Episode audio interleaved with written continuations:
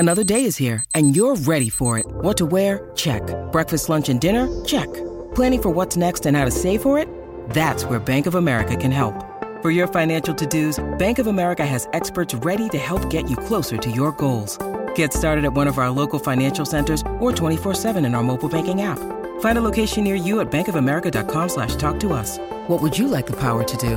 Mobile banking requires downloading the app and is only available for select devices. Message and data rates may apply. Bank of America N.A. member FDIC. It's the newspaper, mama, newspaper, mama, newspaper, mama, everything. Simon McLoughlin, Deputy Sports Editor of the Daily Telegraph, is on the line right now. Hello, my friend. G'day. How are you? What's happening? Oh, it's another beautiful Wednesday night. Looking forward to... funny thing is, you think Wednesday halfway through the week, and then you think, far out, Thursday night football. The next round starts. Yeah. It's like it creeps up on you in a sense. There's another one for the Eagles. Oh, yeah. Yes, that's right. Yeah. I do sort of feel sorry for the Eagles. They've copped a pretty tough draw, and those Thursday nights are always the one of the premier games. So the more Thursday night games you've got, probably the tougher your opposition. And they've certainly copped it. The start of the year, I don't feel too sorry for them. It's Parramatta after all. Mate, your mob hasn't had a rivalry with the Eels since the 80s, okay? Back when dinosaurs roamed the earth. I mean, goodness me. Now, Joey Suaalii, the hottest property in both codes, arguably, and there's been all these sort of side debates about whether he should be picked for Origin and the rest of it. And, the question, loosely speaking, was floated to Phil Gould on 100% footy, and I just touched upon it a moment ago. This was on the Nine Network on Monday night. He said, I wouldn't pick him. Let him go now. Don't let the door hit you on the backside on the way out. Well, Robbo hasn't appreciated those comments by Gus. Effectively said, stay in your lane, mate. You work for Canterbury. You worry about your mob. I'll worry about mine. And on it goes. And Gus has fired back. Yeah, look, this is really, from my point of view as a sports journalist, this is what makes rugby league tick. Having these sorts of little feuds bubbling up, and people are very good at tempering these sorts of things, not really saying what they think. They're playing the diplomacy card all the time. So it's really good that you finally get two people, two really big heavyweights in the NRL, saying what they think and having a go at each other. And that's what we want in the media game, and that's what we've got this week. And it's just so juicy that it's sort of rugby union, the sport that any rugby league type you'll ever talk to says that they don't fear.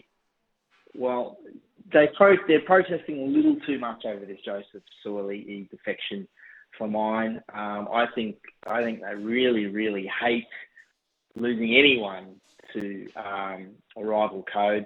It's one of the most ironic things ever when you hear a rugby league fan bleat about how dare they take an NRL player to rugby union in about 80-something years where it went the other way. So that's right. Ricky Stewart, Wally Lewis. They're just two off the top of my head. There are thousands of them.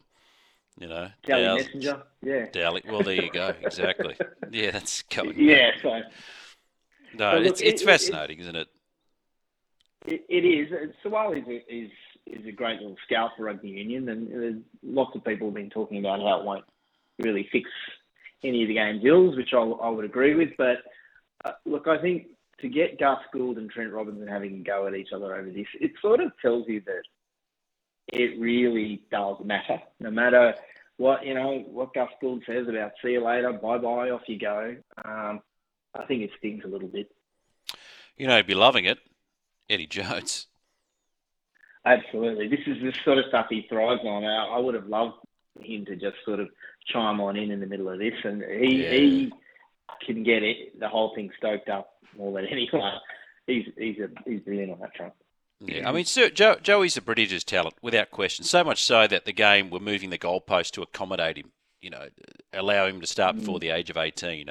This is how highly rated they had him. And also they wanted it so desperately to stave off the rate of rugby that they were prepared to let him start earlier than usual. So I reckon it does sting them. Yeah. They won't ever admit it, but this one stings them because they feel they put a lot of time and money in it. I think he'll come back to league at some point because time's on his side for what it's worth. And clearly it's a commercial decision by Rugby Australia. But now that this decision's made, you just say, okay, well, Joey, you've got 2 more years at the Roosters. Put in, see if we can't jag a comp, leave with our best wishes. But if you do come back, make sure you come back to us. Yeah, well, we know the Roosters can somehow managed to get people to come back on handshake deals. Sonny Bill Williams had a rock-solid contract with another club, which he walked out on. But what club was that? Just remind me. Yeah. Okay. Latest, I think it was the Bulldogs, yeah. Mm. And then later said that he'd had a handshake deal with the Roosters that he could not honour. So those handshake deals at the Roosters, as we know, are very powerful. So... yeah, look, I think he's a chance. I would have, of coming back, I would have thought, you know, someone like Semi Radradra, I would have thought he would have come back, but he's just sort of found out that life's pretty good in the world of rugby, where it's not just being belted playing for the Wallabies. There's all sorts of opportunities out there. So we'll see what happens. But, look, I think he'll be a really good rugby player. He'd be good at anything he did. If he turned up for the Australian bocce team, he'd probably be pretty good at that too. Yes, dare I say, get a few more people watching bocce than ordinarily would. And rugby want him to have the same effect on that code. Yeah, Korobidi, he'd look good back in league. Vunivalu, for that matter. Now, of course, there's a new government in New South Wales, Christopher Minns and the Labor Party having ousted Dom Perrottet. And no big surprise. A lot of clubs in particular are sort of going cap in hand to the new Premier and in particular saying, well, you know, whatever agreements we had, we expect you to honour them, including Penrith. What's the latest here?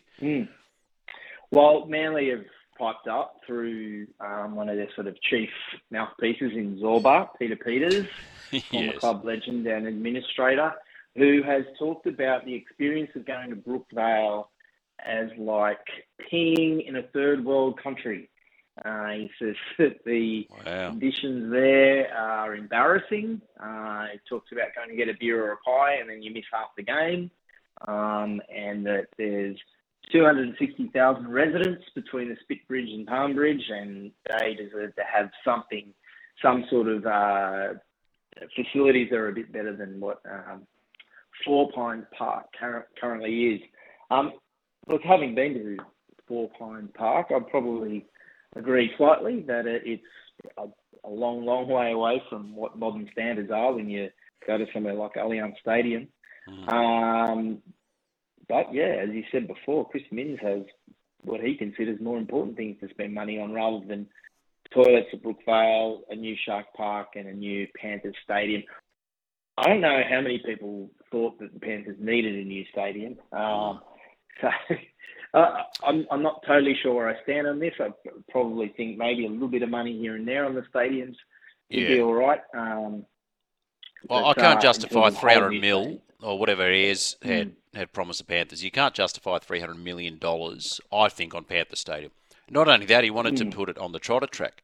My understanding is Chris Minns, the Labor government, had agreed to match but didn't want to put it on that site. So I'm not sure where that is at the moment. May they bury it down the road. So, okay, yeah, we'll get to it eventually, but at the moment, you know, hospitals and schools and whatever the case may be. But in terms of Brookvale, you're right. I mean, we did a game, the SEN crew called a game there, which was it was Manly Para. Was that round 3, Manly Parramatta?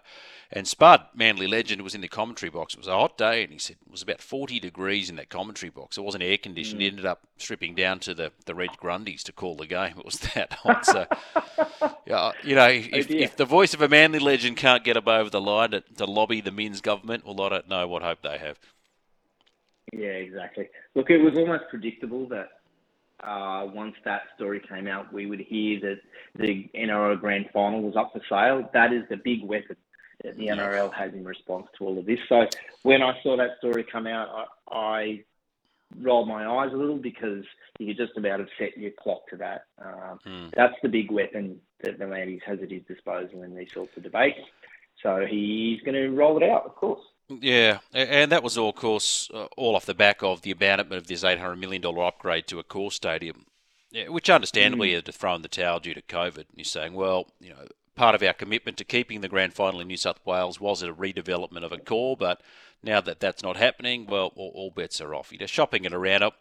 You know, if you've seen this movie before, haven't you? I'd be very surprised if the grand final leaves New South Wales. And the state governments of any persuasion can turn around and go, well, hang on, we built your Combank Stadium, giving you $800 million to build a brand new Allianz, and then, you know, sprinkling of money to upgrade all the suburban grounds. So I'm not sure sort of when enough is enough, but anyway. One suburban ground that desperately needs an upgrade is Leichhardt. And speaking of the Tigers, you know, I mentioned this and I almost sort of, I had to double take and I said, am I reading this right? And what does this say about the mismanagement of the club? And this is not a knock on Mitchell Pearce, that they are thinking about sending an SOS and signing him on a short-term two-year contract. Yeah, that's right. That's news that's broken this evening.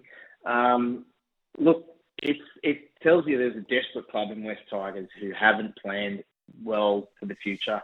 And it also tells you that there's a real dearth of quality halfbacks around. If they are turning to Mitchell Pearce, who admittedly the name Pearce stands at the top of the hill at Leichhardt Oval. Wayne Pearce grew up, you know, within a Matt Burton bomb of the ground. But Mitchell Pearce turns 34 next week.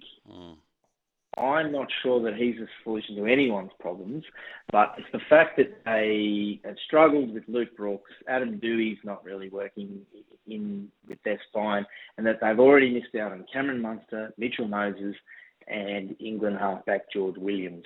Who else is there left? Well, Mitchell Pearce, I guess, is all there is. So, this strikes me as terrible planning, and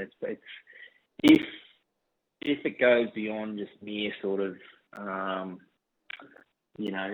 small investigations from the club to see where Mitch is at. If I was a Tigers fan, I'd be really angry, I think. Yeah. He left Newcastle, didn't solve their problems, and now a couple of years later, I don't think he's going to solve anyone else's problems. I also thought that Mitchell Pearce left Newcastle because his body could no longer stand up to the rigours of NRL. That was my read of, or maybe I misinterpreted something here, but yeah. Anyway, it's funny when that story came through. Sorry to jump in. A few Tigers fans that I know thought this can't be right. I don't know any Tigers fans that think that this is a good idea. No, absolutely not. There haven't been many good ideas at the club for a while. I think the money they spent on some of their forwards has been really good, but they've still got the same blokes pushing the ball around in attack, and that's where they've really struggled for quite a few years now. Wooden Spooners last year, and, well, those of us who put money on the Dolphins to be the Wooden Spooners are feeling a little silly right now when the Tigers were just sitting there. Obvious. Yeah. Well, mate, it's only round 5. Still a way to go. I think the Dolphins will get rolled by my Dragons this week. Listen, if they can't bounce back and beat a depleted Dolphins side while in Wollongong, well, then you know how deep the rot is set in Wollongong, honestly. No, they got to win. Yeah, look, the Dolphins are down on troops, so this is when you want to be playing them, I think. I wouldn't want to be a Dragons fan at the moment just because I wouldn't know which way to tip because they started really strongly, and apart from the last 10 minutes against the Broncos, they were really doing well there, and then it's all fallen apart since then, so I'm not really sure.